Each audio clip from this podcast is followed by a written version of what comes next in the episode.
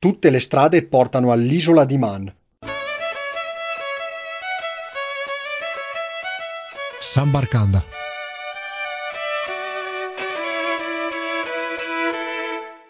Ciao a tutti amici di Sambarcanda e benvenuti in questa nuova puntata. Ritorniamo con la nostra programmazione regolare e andiamo sull'isola di Man, come avete visto dall'introduzione, andiamo a conoscere la gara di corsa tradizionale del mondo del motociclismo, la uh, Manx GP. Poi conosceremo le diverse categorie presenti all'interno con il nostro ospite Andrea Maiola Ecco, prima di uh, presentare l'ospite, l'isola di Man si trova tra uh, l'Inghilterra e uh, l'Irlanda, è una piccola isola di 83.000 abitanti, il suo capoluogo è Douglas ed è conosciuta nel mondo grazie a questo evento, la Tourist Trophy, che vede ogni anno la partecipazione di tanti motociclisti correre per le strade dell'isola, passare attraverso numerosi paesi, quelle cose che diciamo eravamo abituati a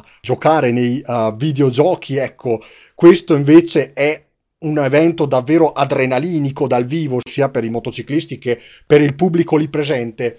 E ho il piacere di uh, presentare un uh, partecipante a questo evento, Andrea Maiola, di origine spezzina, che vive in uh, Svizzera e che ha partecipato a queste uh, gare. Innanzitutto, ciao Andrea e grazie di essere qui ospite. Ciao a tutti, ciao a tutti, grazie a voi per l'invito, è un piacere essere qua. Ciao a tutti. Come ti sei avvicinato al mondo del motociclismo? Allora, il mondo del motociclismo, come in tanti casi, mi è stato trasmesso da mio padre.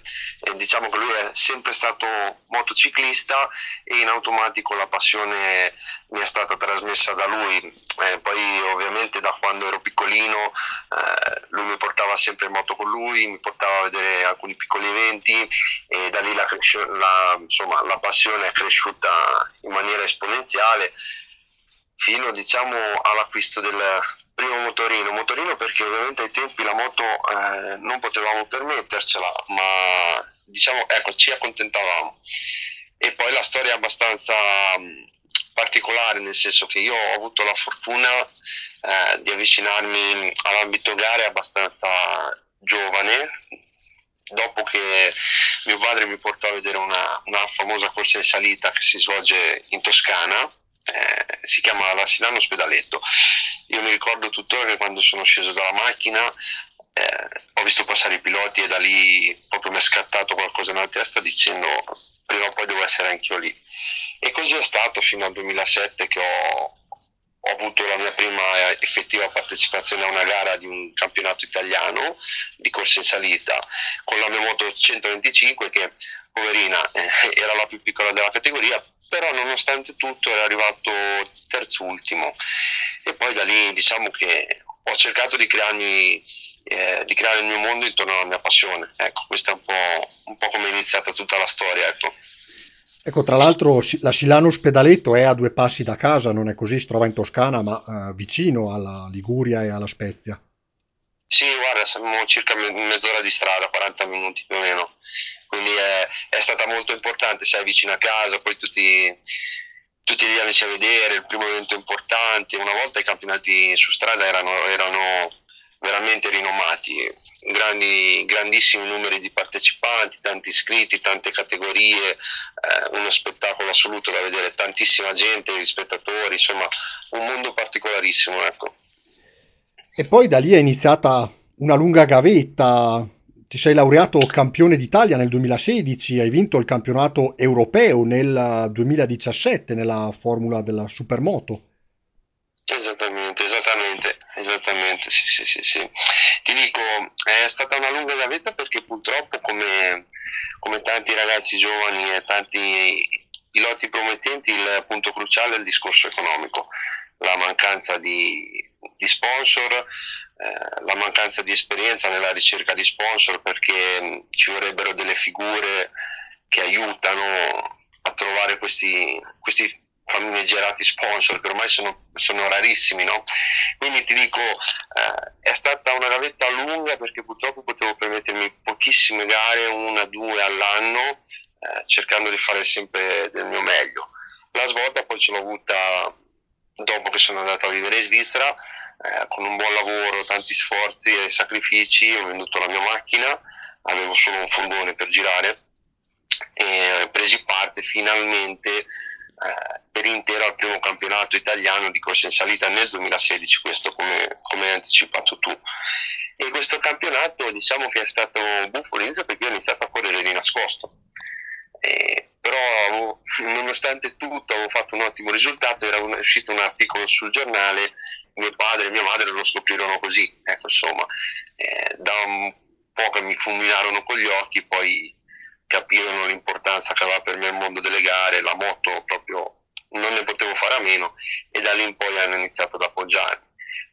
È stato un bell'anno perché poi abbiamo vinto il campionato subito all'esordio, quindi la soddisfazione è andata alle stelle, tanto che l'anno dopo mi sono permesso di rifare sia l'italiano in aggiunta anche il campionato europeo di corsa in salita, però con la piccola differenza che nel 2017 cominciavo a ricevere i primi aiuti qualche piccolo sponsor, sai, eh, anche materiale tecnico, la tuta, gli stivali, chi mi dava il casco e tutto faceva. E abbiamo ben figurato perché fortunatamente riusciti a portare l'europeo a casa all'esordio, vincendolo, ecco.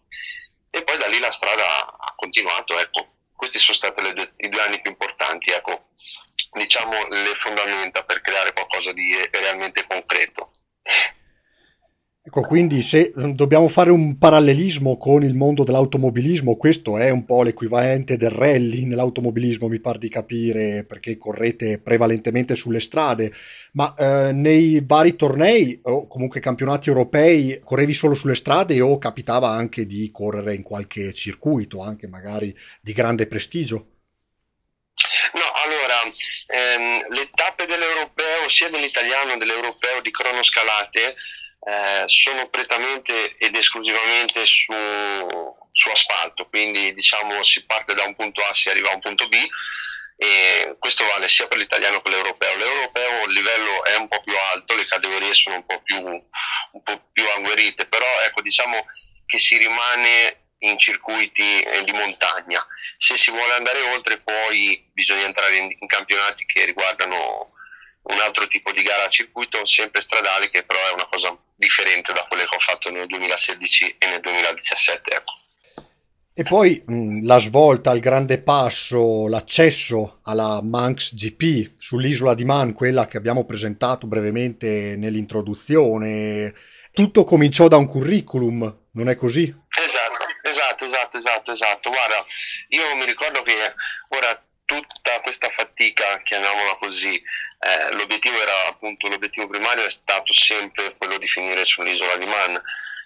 Vuoi non vuoi, da quando esiste internet o i video, io le videocassette, ho sempre guardato i video dell'isola di Man e, avevo il cuore già là, senza nemmeno esserci stato. La differenza c'è stata che nel 2017, dopo aver vinto l'Europeo, abbiamo detto dai, proviamo a fare questo salto, mandiamo via questo curriculum eh, però ovviamente ti dico, nel, hanno, la prima volta mi hanno risposto di no, mi hanno rigettato l'iscrizione, chiedendomi se, se avessi potuto affrontare un altro anno percorrendo dei circuiti chiusi, in pratica come il circuito, no? tu parti, fai 20 giri, però passi sempre dal via, no? quindi hai un inizio e una fine e la salita, come avevo fatto io, le cronoscalate non erano considerate valide per il tipo di curriculum che richiedono loro, no? E quindi niente, mi hanno, mi hanno deviato questa, questa prima iscrizione, da lì poi ho trovato il campionato che si chiama IRRC, sarebbe gli internazionali di corse stradali, no? E allora, siccome avevo bisogno di sei gare da accumulare, da poter presentare uh, agli organizzatori, nel 2018 decisi di prendere parte eh, a, queste, a, questo campionato con una moto un po' vecchiotta però quello che mi serviva era giusto riuscire a fare queste gare e concluderle, non dico benissimo, ma comunque un posizionamento decente. Quindi percorro questa stagione nel, nel 2018, eh, a fine stagione 2018 sempre provo a rimandare l'iscrizione insieme ad una mia amica e, però questa volta l'iscrizione è stata accettata, quindi da lì è iniziato il cammino verso l'isola in, in maniera estremamente concreta, quindi diciamo che il sogno si stava realizzando. Ecco. E prima di conoscere le gare newcomers e uh, lightweight, le due categorie che poi uh, ci spiegherà in che cosa consistono, quale allenamento hai seguito eh, prima di partecipare a queste gare? Allora, ti dico, um, allenamento è, si tratta sempre di lavorare sul proprio fisico, non a livello estremo come chi guida in pista, perché il livello fisico prestazionale che uno deve avere sul circuito è diciamo un pochino più elevato perché hanno ritmi sempre sono sempre al limite quindi lo sforzo è relativamente maggiore diciamo no? quindi io dico sempre un po' di corsetta un po' di bicicletta eh, un po' di mangiare sano e, e tutto il resto viene da sé ecco quindi diciamo e quindi arriviamo eh, sull'isola di Man e um, all'interno ci sono, come abbiamo detto, diverse categorie, diverse gare che uh, si corrono nei vari eventi. Eh, è stata menzionata la categoria newcomers e uh, lightweight. Nella newcomers, tra l'altro, eri in testa alla classifica finché insomma, lascio anche spiegare a te una bobina non ti ha tradito, non è così? Eh sì, un destino un po' un po' particolare, ci è riservato una brutta sorpresa che però sai, fa parte delle gare. Vabbè, ma questo poi ci arriverò dopo. Eh, vi spiego meglio, il discorso lightweight, la lightweight è una categoria che è all'interno di questa competizione, come potrebbe essere la categoria 600, eh, appunto la lightweight dove ero presente io, la Moto 3, le 125 le 250, no? quindi la lightweight sono moto fino a una cilindrata di 6,50 con due cilindri, quindi diciamo super twin. Per, proprio per essere precisi nel dettaglio. Quindi la lightweight è questa categoria generale. La newcomer riguarda i piloti che vanno a correre sull'isola di Man il primo anno, diciamo, quindi come è stato il mio caso che era il primo anno che andavo, nella categoria lightweight c'è questa, chiamiamola sottocategoria dei newcomer, che sono tutti i piloti che hanno accesso, è stata la prima volta che percorrono quella strada lì, no? Ed eravamo, mi sembra, circa in 12 quella categoria lì sì, l'ho comandata fin dall'inizio, fin dal primo giro, sono sempre stato in testa fino, eh, fino al giorno della gara, diciamo. Il giorno della gara che è stato, penso, uno dei ricordi più indelebili che, che, che mi porterò dietro fino, fino alla fine, ecco, perché purtroppo a tre quarti di giro, diciamo, la moto ha deciso di, di fermarsi, di andare a un cilindro, uno dei due non funzionava più, eh, dopo svariati tentativi di ripartenza dove sembrava che la moto riprendesse vita, purtroppo ho dovuto alzare bia- eh, bandiera bianca e, e ritirarmi. Quindi io dico sempre, non so come sarebbe finita perché le gare sono sempre imprevedibili, quindi non si ha mai niente di certo finché non è finita la gara. Mm. Però probabilmente penso che se non si fosse rotta avremmo potuto vincere la gara in maniera abbastanza agevole. E ci riproveremo, ecco, ci riproveremo. Quindi niente, purtroppo la gara è andata così, ci siamo ritirati, fortunatamente abbiamo trovato, la squadra ha trovato qual è stato il guasto e questo guasto era un semplice filo elettrico che ha fatto cortocircuito e ha fatto implodere una, una, bobina e questo non ha più permesso di andare avanti. Ecco, risolto, prendiamo parte alla gara della lightweight, in questo caso la lightweight non è più con diciamo, la sottocategoria dei newcomer ma è insieme ai chiamiamoli veterani, no? quindi la classe, cioè proprio i piloti che corrono da sempre quella categoria lì. E anche lì, con grande stupore sia mio, della squadra e un po' di tutti siamo riusciti, riusciti a, a, ottenere un quarto posto che il primo anno all'esordio è, è qualcosa di fantastico. Ecco. Forse eh, diciamo che ha un valore enorme, veramente enorme. Ecco. E prima di passare a parlare del tracciato, di come riuscite a prendere confidenza con i, le strade, i saliscendi dell'isola di Man, quando avviene un ritiro eh, vi tocca un po' tornare, diciamo, ai box eh, di partenza attraverso strade secondarie, anche passando attraverso il traffico di Douglas.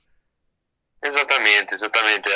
Io ho avuto la fortuna nel punto in cui mi si è fermata la moto, dopo che ho finito di, insomma, di calmarmi, ho detto volevo tornare al box, sono riuscito a prendere una stradina che mi ha portato su una strada costiera, quindi immaginati la scena, io avevo di fronte un, uno scenario mozzafiato, perché sulle coste così a strapiombo sul mare, paesaggi veramente particolari, allo stesso tempo ero arrabbiatissimo, quindi avevo questo mix di emozioni particolarissimo.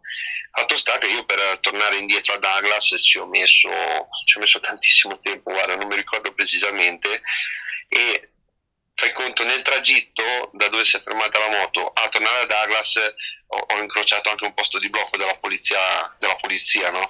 che ha detto stai a vedere adesso mi ritirano mi sequestrano anche la moto da gara eh, invece mi hanno fatto passare, anzi mi hanno fatto anche il pollice alto perché là hanno proprio un occhio di riguardo eh, per i piloti, sapendo che c'è l'evento e sapendo che in caso di necessità noi possiamo rientrare attraverso strade secondarie, ovviamente nei limiti di velocità e non facendo i matti come, come in gara, e ti permettono di rientrare. Insomma, quindi sì, io poi mi sono trovato in centro a Douglas, scusatemi, in mezzo alle macchine, ai semafori, gente che faceva foto, poi non riuscivo a trovare la strada giusta per entrare, la moto fa un gran rumore comunque e dopo circa un'ora sono riuscito ad arrivare all'interno del paddock e consegnare la moto alla squadra per, per sistemare il problema. Insomma è stata un'avventura incredibile, guarda, tutto l'insieme. Ecco, quello che non ho detto in precedenza è che il, il circuito dell'isola di Man era anche eh, usato negli anni 60 nei campionati mondiali della, della MotoGP. Poi per uh, gli ovvi motivi, insomma, che eh, il pericolo in primis di uh, correre in mezzo ai paesi e il pericolo anche di morire poi è stato cancellato definitivamente verso la fine degli anni 60. Come si fa esattamente a prendere confidenza con, uh, con il tracciato? Magari vi capita di mh, andare all'isola di Man in anticipo e studiare un po' tutto il percorso? Esattamente.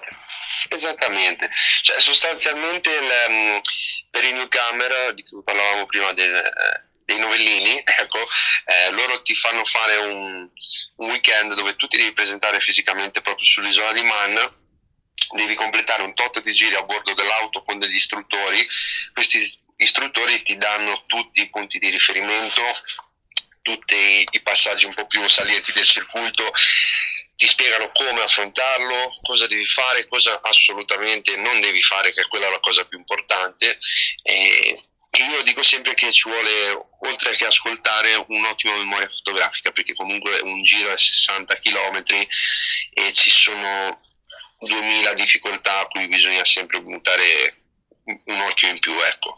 È complicato, però appunto l'unica opportunità effettiva è questo weekend, che poi io sono rimasto lì circa una, una settimana in più per studiarmelo ovviamente un po' di più, ma da lì poi basta tutto tramite video o PlayStation tramite il gioco dell'isola di Man e, e, cercando di non rimuovere mai quello che mi era stato insegnato, cosa che per fortuna ha funzionato, diciamo il risultato ha, ha ripagato in pieno. Ecco. E la cosa che non abbiamo menzionato in precedenza è uh, quello della Tourist Trophy, che è il nome uh, dell'evento. Esatto questo termine indica la categoria eh, più avanzata.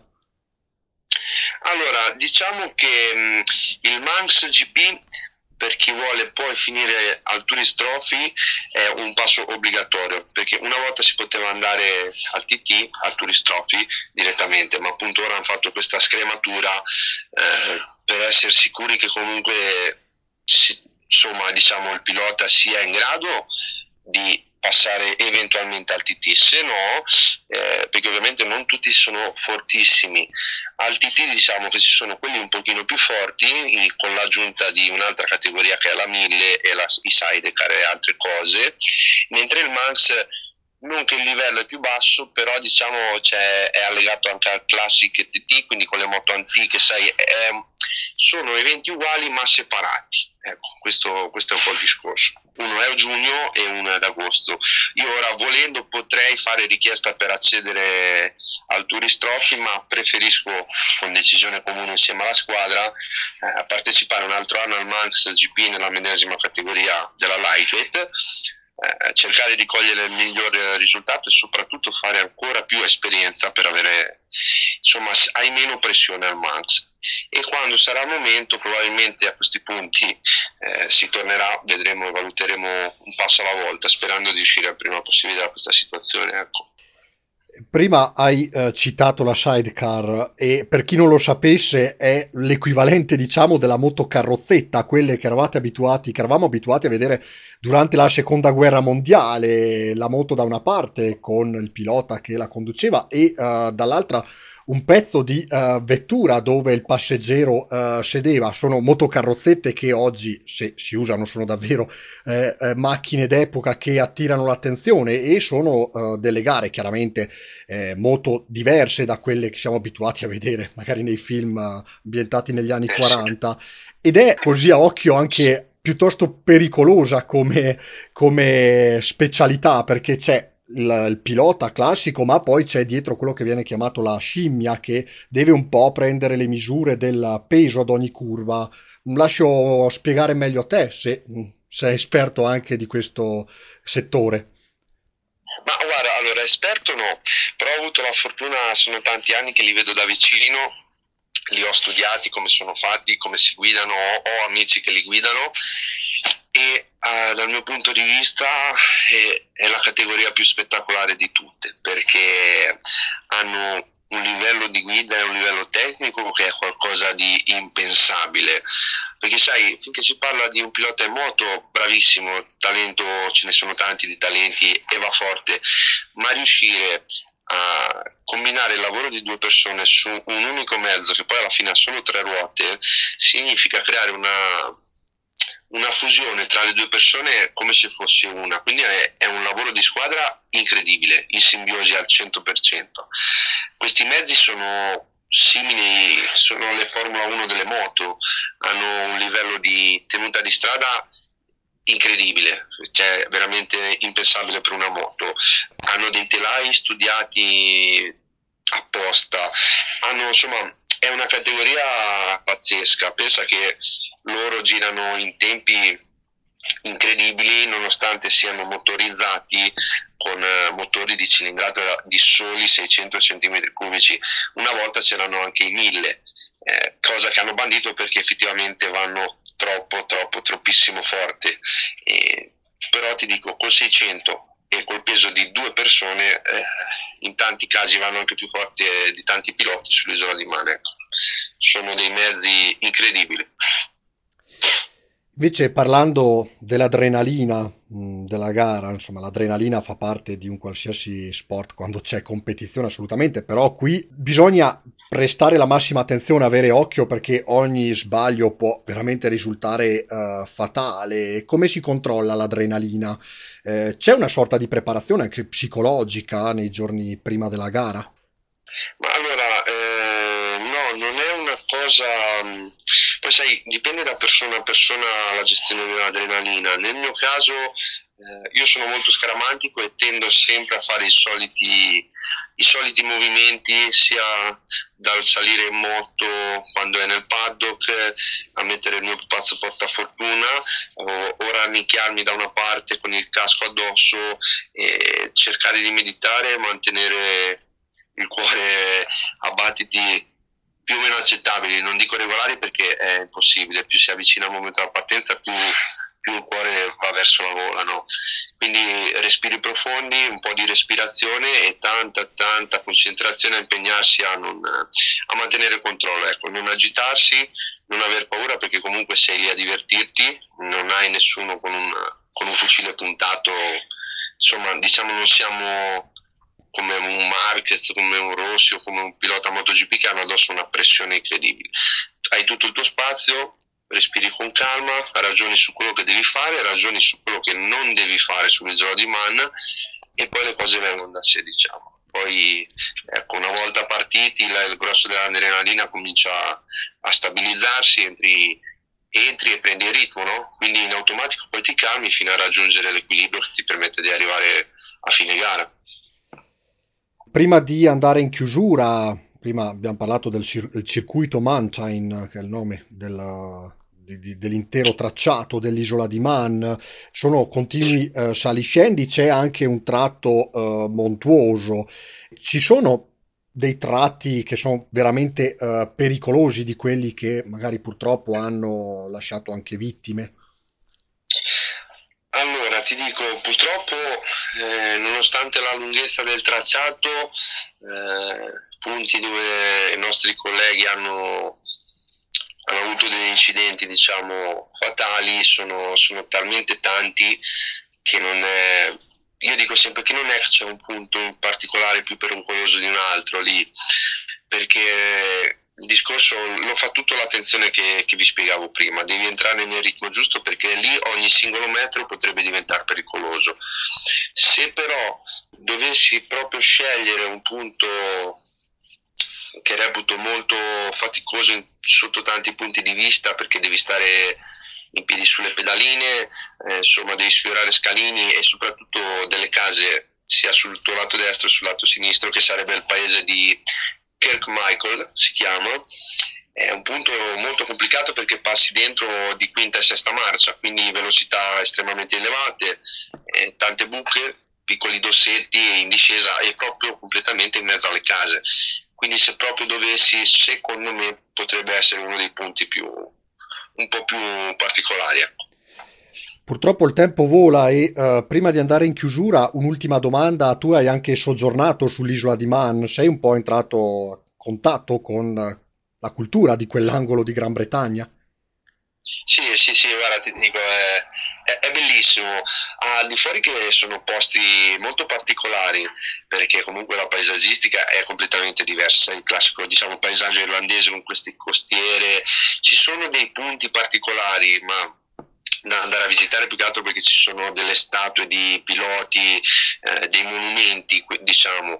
A livello di, di, comunità, per dirti, Douglas è veramente carina, ha i suoi piccoli spazi, tanti ristoranti italiani. Eh, tante persone italiane che vivono lì, non pensavo, ma sono veramente tanti, quindi eh, ricevi un'ottima accoglienza, hanno molto l'usanza del pub, quindi diciamo lì è proprio il vero e proprio pub, eh, molta festa, cordialità ne ho, ne ho, trovata molta.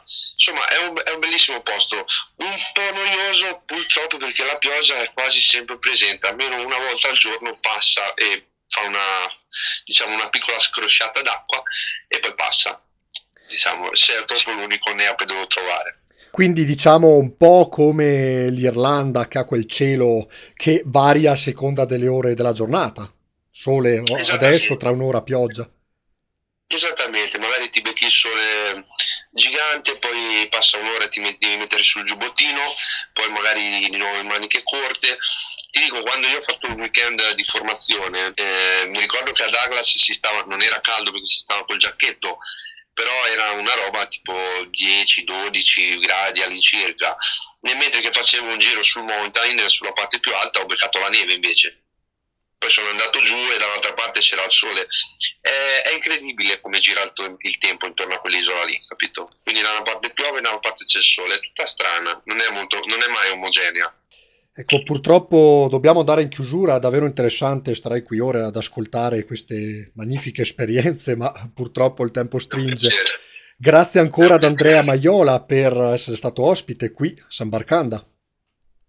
Grazie a voi, è stato un vero piacere sentirvi spero eh, di essere riuscito a trasmettervi un po' quelle emozioni che ho provato. Ecco.